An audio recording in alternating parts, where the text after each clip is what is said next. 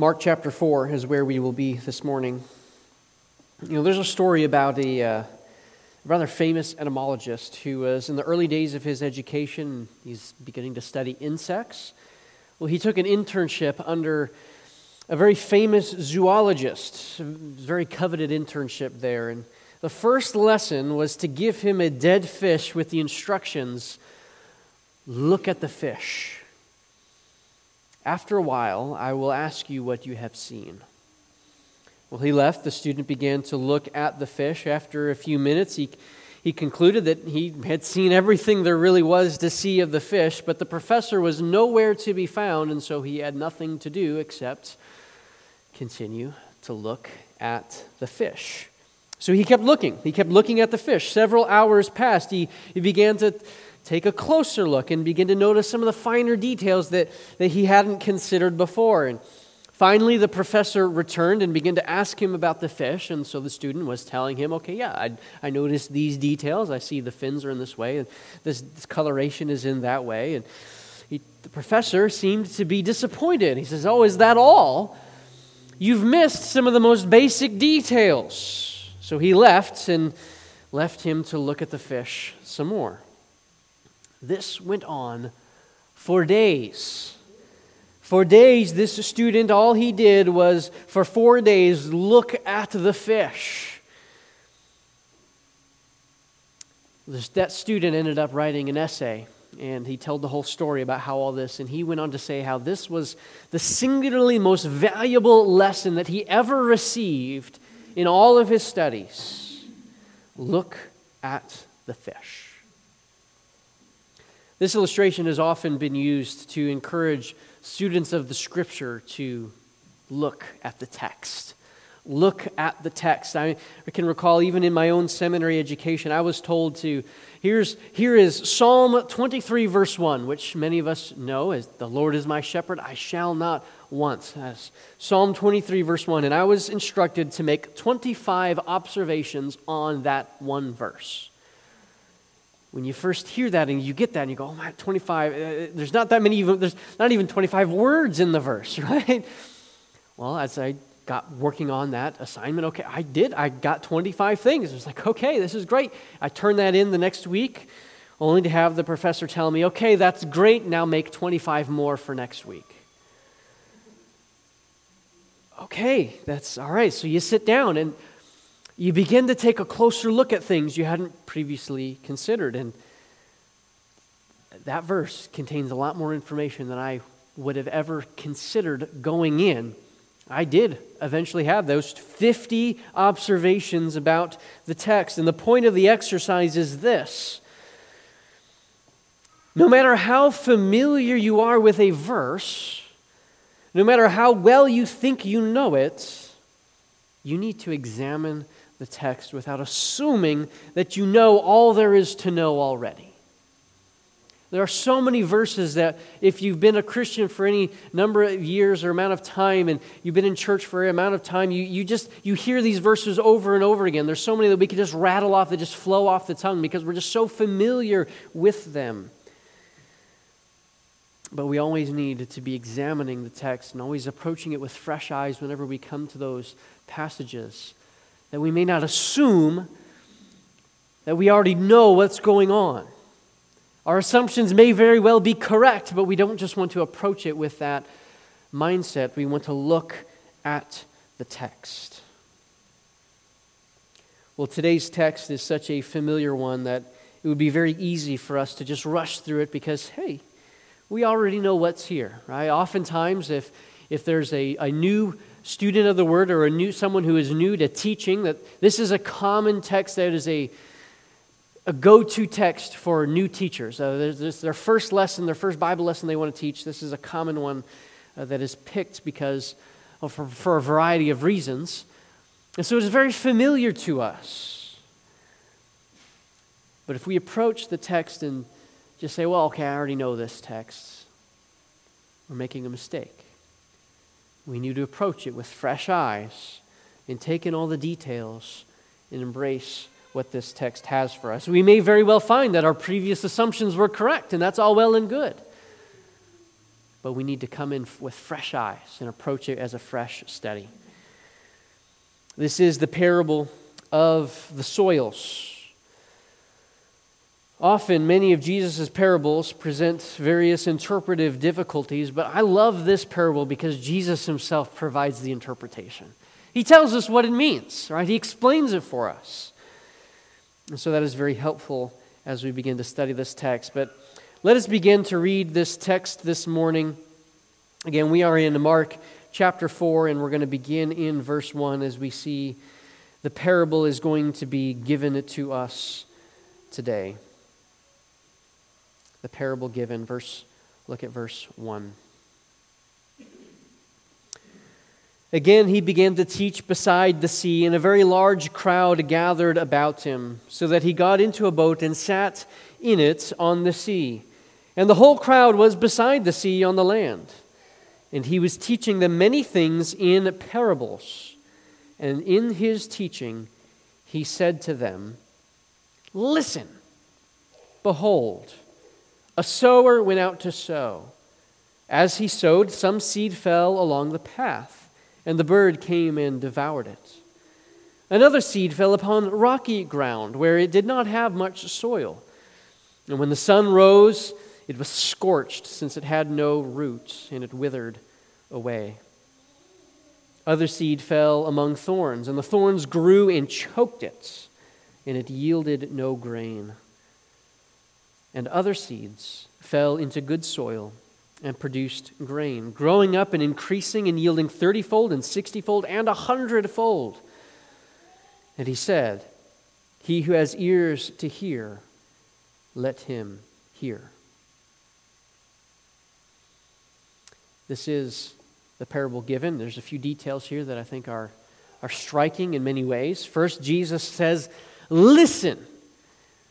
Now, Jesus doesn't always open up his teachings in this way, but here he says, Listen. He's, he's about to communicate some important truth here. Behold, listen, behold.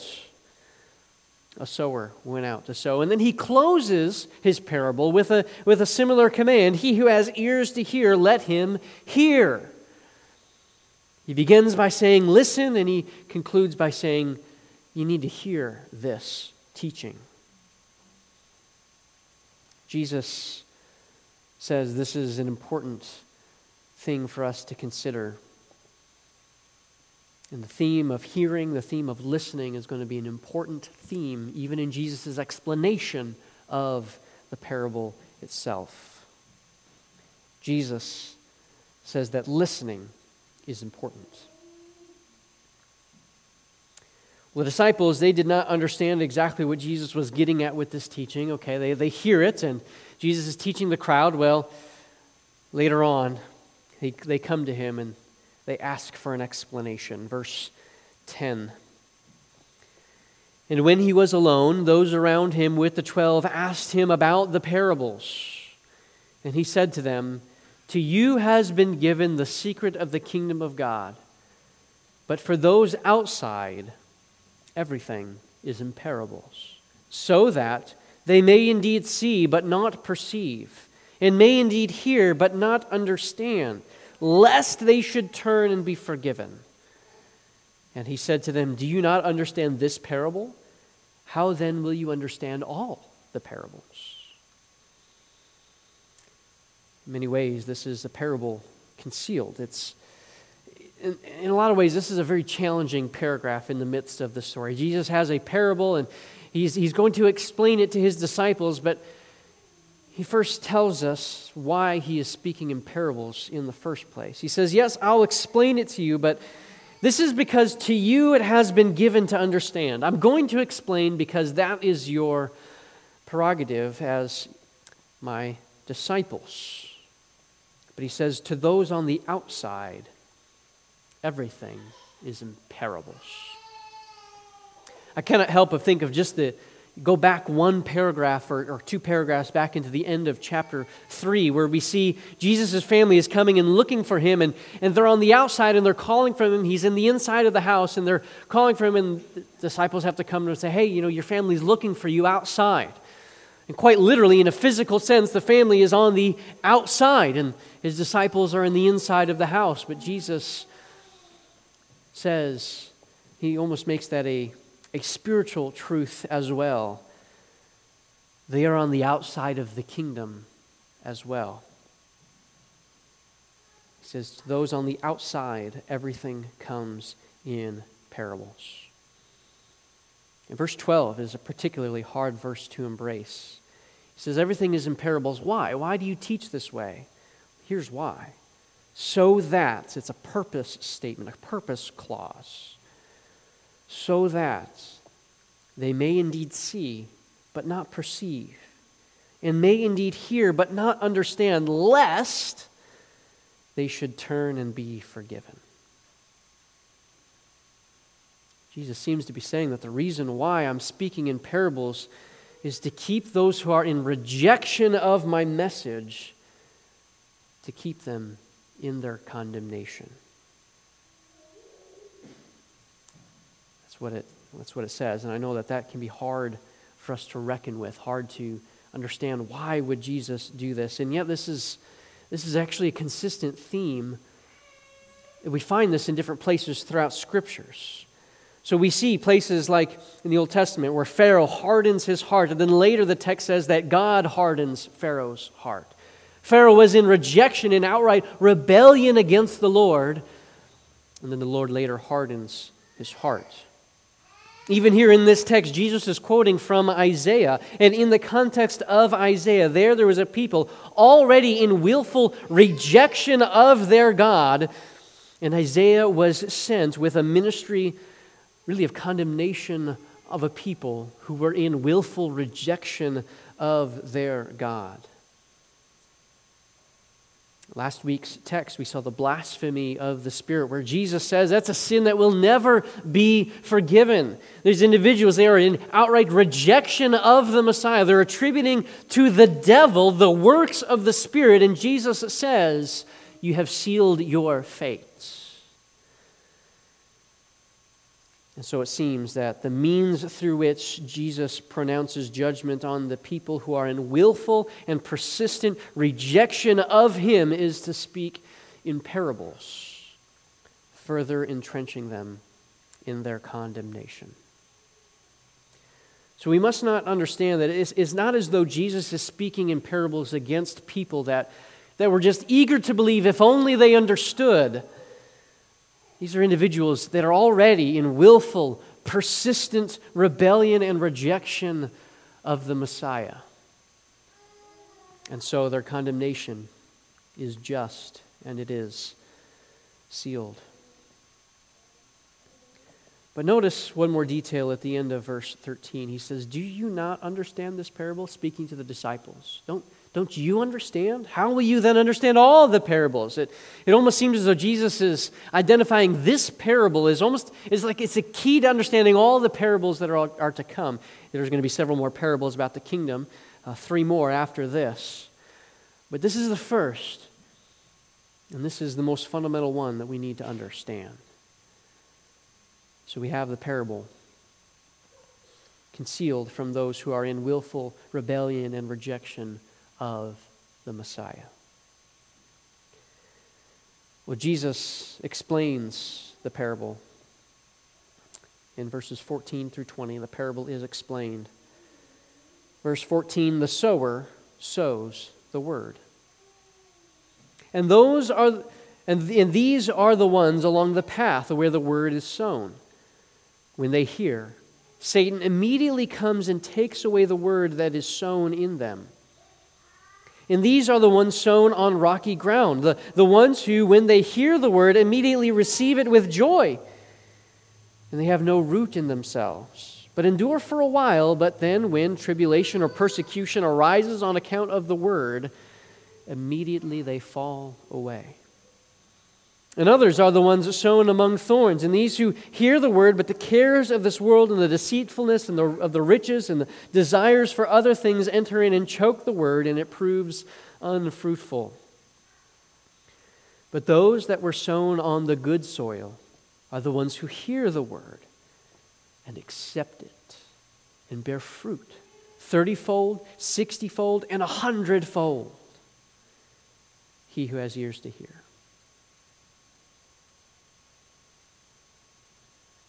Let him hear. He says, The sower sows the word, back in verse 14. Now, that, that phrase alone, the sower sows the word, it is really packed with just so many things. But the nature of the sower, the nature of the sowing, and the nature of the word itself. But we, I think is most helpful as we're understanding this parable to first understand this parable in the context of Jesus' ministry and then we will begin to understand how the, there is ongoing significance and application to our lives today as well.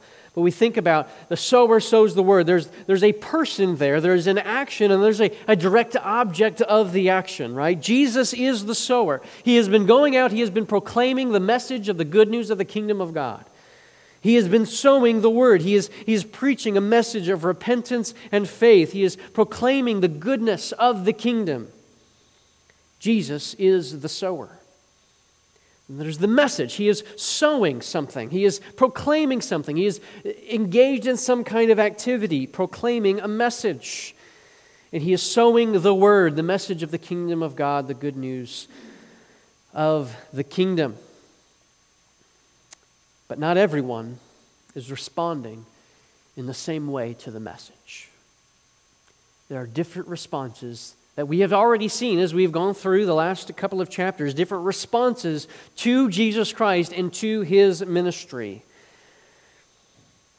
And so he categorizes them in different ways. First, there's that first group. They, they hear, but they reject. Some are like the word sown on the path, that when they hear, immediately Satan comes and takes away the word sown in them. It's people who hear and they manifest no signs of anything penetrating their hard hearts. In Jesus' day, there was the Pharisees, right? There was the scribes, the religious leaders. They're already plotting to kill Jesus at this point. They are, their hearts are so hard, they're rejecting and they are attributing the things of the Spirit, they're attributing them to being the works of the devil himself. They exist in outright rejection of the Messiah. Even some of Jesus' own family are seeking to restrain him. They're calling him a madman or a lunatic in response to him. Some of the, his family may have indeed have been in that first soil. And there's a second group. They hear and they respond, but they end up falling away due to hardship. Some are like seeds sown on rocky ground, but when they hear the word, immediately they receive it with joy. Okay, there's a response there. But they have no root, they're short lived. When disaster or persecution comes because of the word, they immediately fall away. So we think of seed in, in rocky soil. You know, sometimes there is a, um, you know, think of like a rocky a garden bed. It's like filled with rock, and you think it's strange, but sometimes seeds can't sprout within the rocks, right? They, they sprout up, and but they don't last long because there's no depth of soil there. You can just go and just and just pick them up, and they just come right out of out of the rocks. Because there's there's nothing to ground them. There's nothing to keep them within the soil there. They when the sun beats down upon it, they are scorched and the sprout is destroyed. This group initially seems promising. They immediately receive the word, they receive it with joy, but there's no lasting fruit there. The hardship comes, they abandon the faith they once claimed. That hardship, Jesus gives a couple of different examples. When distress comes along, right? There's a trial, there's tribulation, there's, there's difficulty that comes into life. Or it could be persecution because of the word. You know, you know, there may be individuals that come along and start hating you or persecuting because of what you claim to believe, and so you say, This is what this brings, I'm out. I'm not going to endure mocking from my contemporaries. We see that this was the case to the response to some of people, the response of some people to Jesus in his ministry. There were some that fell away for fear of the Pharisees for fear of being excluded from the synagogue. I think of one particular story where Jesus made the blind man to see, and the Pharisees were interrogating him and interrogating his parents. And the text says that they were afraid of the Pharisees because they did not want to be kicked out of the synagogue. And in history, there have been numerous examples of those who fall away in the face of persecution. That is the second group. And there's the third group. They hear, but they fall due to love of the world. Others are the ones sown among thorns. They hear the word, but the cares of this world, the deceitfulness the riches, the desires for other things enter in and choke the word, and it becomes, it proves unfruitful. So here they hear the word, they Perhaps they may have even had an initial positive response, but ultimately the, the cares of this world prevent them from producing fruit. So we think of individuals like the, like the rich young ruler who is willing to do anything. He's like, oh, Lord, just tell me, what must I do to inherit the kingdom of God? And when Jesus challenges him on his love for wealth, he was a very wealthy man, and Jesus challenges him on that point. He says, no, that's a bridge too far. I'm not willing to give up my riches for the sake of Christ. There's a man in, that Paul mentions in 2 Timothy chapter 4 by the name of Demas. And Paul just says that this man deserted me. Why? Because, and I quote, he loved this present world. The things of this world. The love of whatever it was, whether it was love of immorality, or whether the love of riches, or the love of other kinds of lifestyles that are contrary to the Word of God. For the love of these things, some end up falling away. Then we come to the last group, this fourth group. They hear, they respond, and they produce fruit. This is they are sown in good soil. They hear the word, they accept it, they bear fruit 30 fold, 60 fold, and a hundredfold. There's an abundant harvest in the midst of these individuals' lives. These are those who hear the message of Christ and they embrace it wholesale. They say, Yes, this is truth, and I'm giving my life to this. So, in the pages of, of the, the gospel here, we see many, the disciples that, that Jesus called that, that were following after him and they, they are embracing the message of Christ. And, and certainly they are not model disciples, right? These are not just rock star individuals that are just like, yeah, I want to be like that guy. That is not how the disciples are portrayed by any means. And yet, they embrace Jesus Christ in the totality of his message. And Jesus patiently teaches them and molds them into the people that he wants them to be. Eventually, they're going to be his witnesses that are going to go out and eventually die for the faith. But it all began with embracing the message as it was proclaimed. Different responses to the message that Jesus is proclaiming.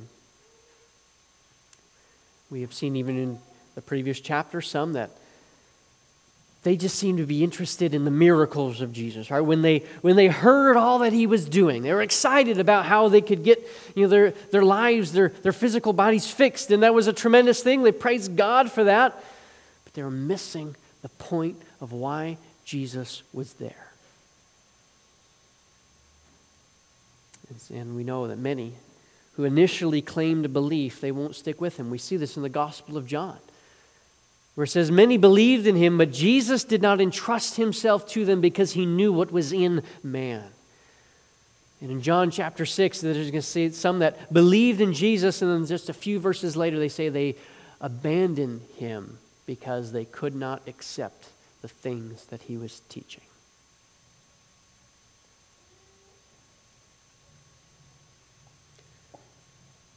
Jesus here in this parable is teaching a lesson about the nature of the kingdom, right? He says this the kingdom of God is like this. When the message goes out, not all will believe. But some will. And some will produce such an abundant harvest that you would almost not even believe it. 30 fold, 60 fold, 100 fold. That is in a massive, abundant harvest. One question that is often raised when studying this parable that I don't even believe is necessarily the main point of the parable itself, but it is a common question that is asked with this. The different groups of these people, which of these individuals represent saved individuals or lost individuals? How do we understand the different groups in relation to that question?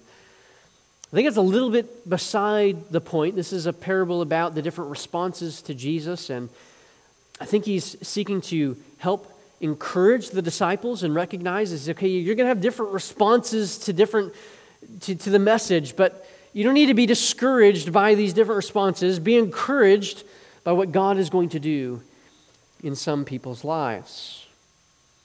But because it is such a common question, we can consider it. And I actually think that there is answers within this text itself to that question. And I think it is quite clear.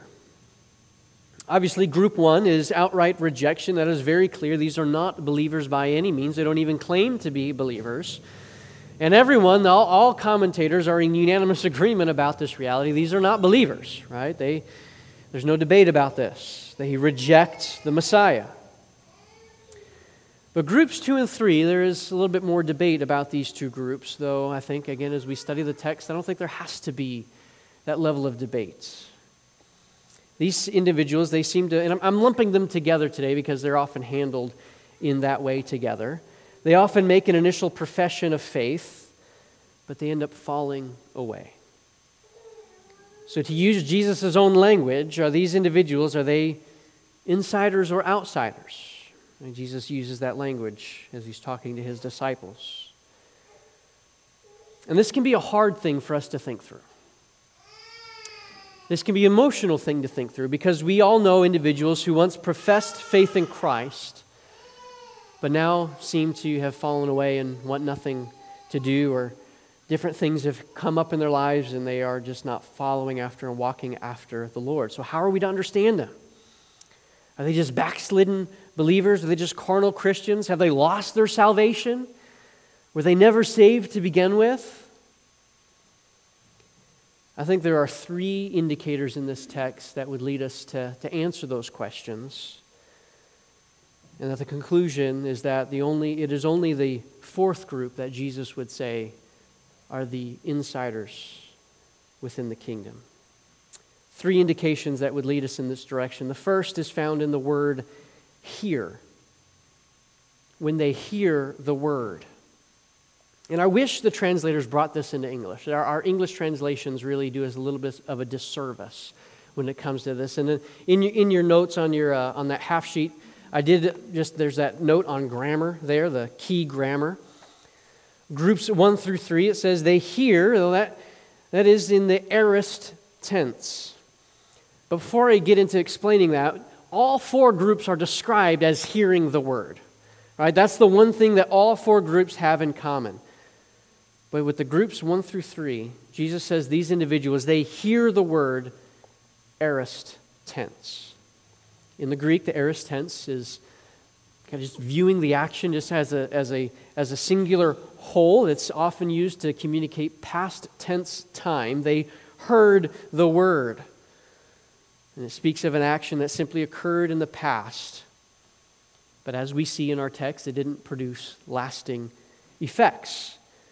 And the hearing of those in group one, which everyone agrees is not a hearing that leads to saving faith, is the same hearing that has occurred with groups two and three. They, they heard the word, but they didn't listen. However, things change with Jesus' words in group four. When Jesus says they hear the word, then he changes tenses and he uses the present tense when it comes to their hearing of the word. And that is an important change in language. That's not an accident on Jesus' part. This indicates an ongoing hearing, a genuine listening to the word. It's not a one time deal. It's not just like an in one ear, out the other, but an ongoing listening, a receptivity, and an obedience to the word which produces much fruit. And it's actually the same tense that when Jesus says, He who has an ear to hear, let him hear. Again, that's a present tense, that's an ongoing hearing of the word. And this distinction in hearing makes it clear that it is this fourth group that are genuine believers in Jesus Christ. That's the first indication. The second is found by observing which groups are producing fruits. Only the fourth group produces fruits. When we examine the scriptures and we see throughout the pages of scripture, the scriptures are clear that Christians, believers, produce fruits. Now, we want to be clear with that. I am not an individual that is ever going to say, oh, yes, they must produce X number of fruit or X kind of fruit, and, and it has to look in this particular way, at this way. We recognize there's the process of progressive sanctification, right? That means that we learn and we grow together, and that looks differently for different people in different periods of time. And often it's not just a straight linear thing, a straight upwards trajectory of holiness. No, there's, there's up and downs with that, right? We, we do stumble in sin and even can walk in periods of sin for extended periods of time. But we must understand that while we are all in process, there is still fruit that is borne. And it looks different for different people, right? Some's 30, some 60, some 100 fold. Jesus says it's going to look different for different people. But there is fruits. And those living in outright willful and unrepentant sin and rebellion against God are not those that Jesus describes as those who present tense hear the word. That's the second indicator. The third and final indication is simply to consider the context of our passage. As Jesus has been proclaiming his message, and there are different people that are responding in different ways to his message, this is a, this is a parable primarily about Jesus and the responses to his ministry. The scribes clearly are group one, the, the crowds can be described as group two. Judas, who has been said, Judas is going to betray him. Why? For love of money, he's going to betray him for the sake of money. There's the rich young ruler, there's Demas, all these different individuals responding in different ways. They, are, they would fit into group three. And the disciples who stick with Jesus are group four. That's the context of Jesus' ministry. That's what the parable is about, how people are responding to his message. So, those are the three indicators that would help us to think clearly about these different groups in this text. Well, that's the context of Jesus' ministry. That's how they were responding to him. There are similar ways in which people respond to ministry today. Now, I was talking with another pastor this week about this parable, and, and he made the comment that this is the parable that he thinks about the most all the parables of Jesus, all the things that Jesus has said, all the things that Jesus has taught, this is the one that just sticks with him and he thinks about the most. And the reason for that in pastoral ministry, it's so common. We see different people, they respond in different ways to the Word of God.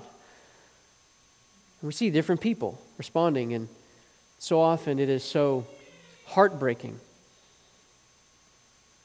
I know in my own experience, I probably talk to group one people the most. Individuals who are just outright rejecting the word. Their hearts are hard in outright rejection of the word. The word just seems to go in one ear, out the other. It just bounces off, doesn't seem to seek in. There's no receptivity. And often they can be antagonistic to the word. I've also experienced others who seem to be initially excited about the faith, but usually it's some kind of social pressure. And today, a very common form of social pressure is in the realm of biblical sexuality. Oh, you're going to be you're going to be one of those intolerant bigots, are you? Oh no, I don't want to be that, and so they end up falling away. It's so common. I think that there are many who are have gone through the process of deconstruction could be described as this. They from pressure from the world, from different things of that nature, or, or even group three, those who desire the things of this world more than the things of Christ. They, they don't want to give up their immorality, they don't want to give up their greed or their lifestyle or whatever else. And so they walk away from any faith they may have once, once claimed. And this can be discouraging as sowers, can it not? I'm sure we have all experienced similar responses when we've tried to share the Word of God with people. We want people to embrace the truth. We want to see it produce fruit in their lives, right? Where we want people to, to be with Christ and to be, we want to see Christ glorified within their lives when they hear and respond and produce fruit within their lives. And it breaks our hearts to see people in rejection of what God has said, forsaking the faith for trivial things. But then Jesus talks about group four. And I believe this really is the central point of what Jesus is trying to get at. He says, Yes, there is the reality that there are people that respond differently to the message, and there are some that are going to respond. Some are going to reject, some are going to have an initial response, but they're going to end up falling away. But there will be some individuals. There are going to be some who hear the Word of God, they embrace it, and it produces fruit within their lives. And that is truly something to rejoice about. So Jesus wants us to see this truth, to recognize that, you know, as you sow the word, you're just the sower, right? You have the responsibility to speak the truth of the Word of God. You are just the sower. You cannot control the results. The results aren't up to you. You cannot force this ground to produce fruits. There are those who are sown, there, there are many. It is heartbreaking to see those reject the truth, but there are those who are sown in good soil. And it is with great joy to see them producing fruit for the Savior and to see the work of Christ, the sanctifying effect of the Word within their hearts and their lives of those who don't just hear, but listen. So, as we consider just a few points of application, I think there's two different angles that we can think about as it comes to applying this text into our own lives. First, as sowers, consider that simple sentence a sower sows the word. A sower sows the word. It takes individuals to communicate the message. Think of Romans chapter 10. How will they hear without a preacher? How will they hear without someone communicating? A sower sows. A sower sows the word. We must be active in proclamation, right? We, can't, we don't control the harvest, but we can invest ourselves in activity that is designed to bring about the harvest. A farmer who doesn't farm can't really be called a farmer, right? The sower has to sow.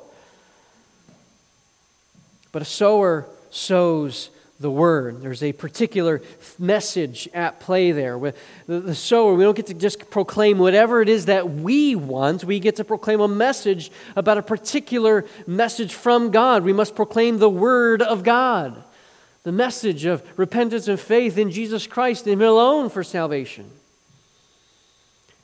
But then, as we do that, remember, we're just sowers. The results aren't up to us. We cannot make the seed grow. We cannot produce the fruit. That's for the Holy Spirit to accomplish within the lives of the hearers. And it hurts to watch people reject truth.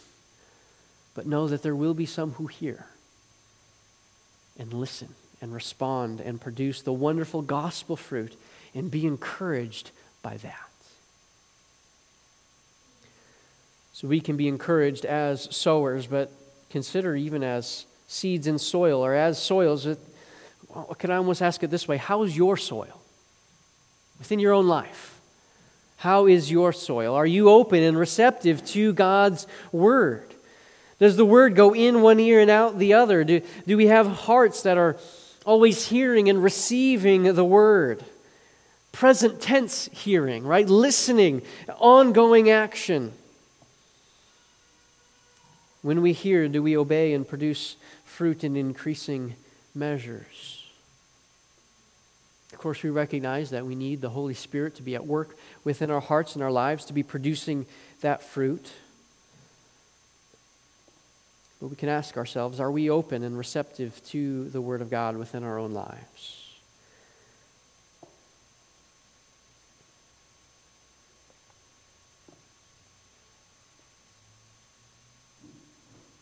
If it will go, it will go. There we go. Second, is your hearing present or past tense? Is it I heard the word or I am hearing, I am listening to the word? And finally, does the fruit that we produce include us becoming sowers ourselves? Grain reproduces, right? As it grows, there's the wheat, it grows the head, and then you pluck it off and it can go out into other soil and plant more, right? Does the fruit that we produce include becoming sowers in our own rights, sowing the word of God to others who will then respond in various ways? Again, this is the whole process of discipleship. We talked several weeks ago about the blueprint of discipleship. We're with Jesus and then we're sent out. I think part of the fruit of good soil is to see the message go forth from us as well. There are different times as a, as a fellowship that we engage in seed sowing within our community. Right? There's really simple ways that are very non confrontational, like just door hangers that are just real easy. We just go door to door, hanging those out. That's an opportunity, a very simple way to sow seed. There's other outreaches that we do at different points where we do that as well. And I also hope within each of our personal lives, we are active in speaking the Word of God to the people within our sphere. And that can look as simple as even within our own household, are we communicating truth to our own family members? Can look within our communities, within our workplaces, within our neighborhoods. Wherever we are, we can sow the seed of the Word of God. But remember, you aren't responsible to make it grow. That's not in your hands. You are responsible to sow the word and then rejoice when you see the fruits that that gospel produces. The fruits that the word of God produces within the hearts of individuals, the fruit that only God can produce. That is the parable of the sower, as Jesus says, He who has ears to hear, let him hear. Let's pray.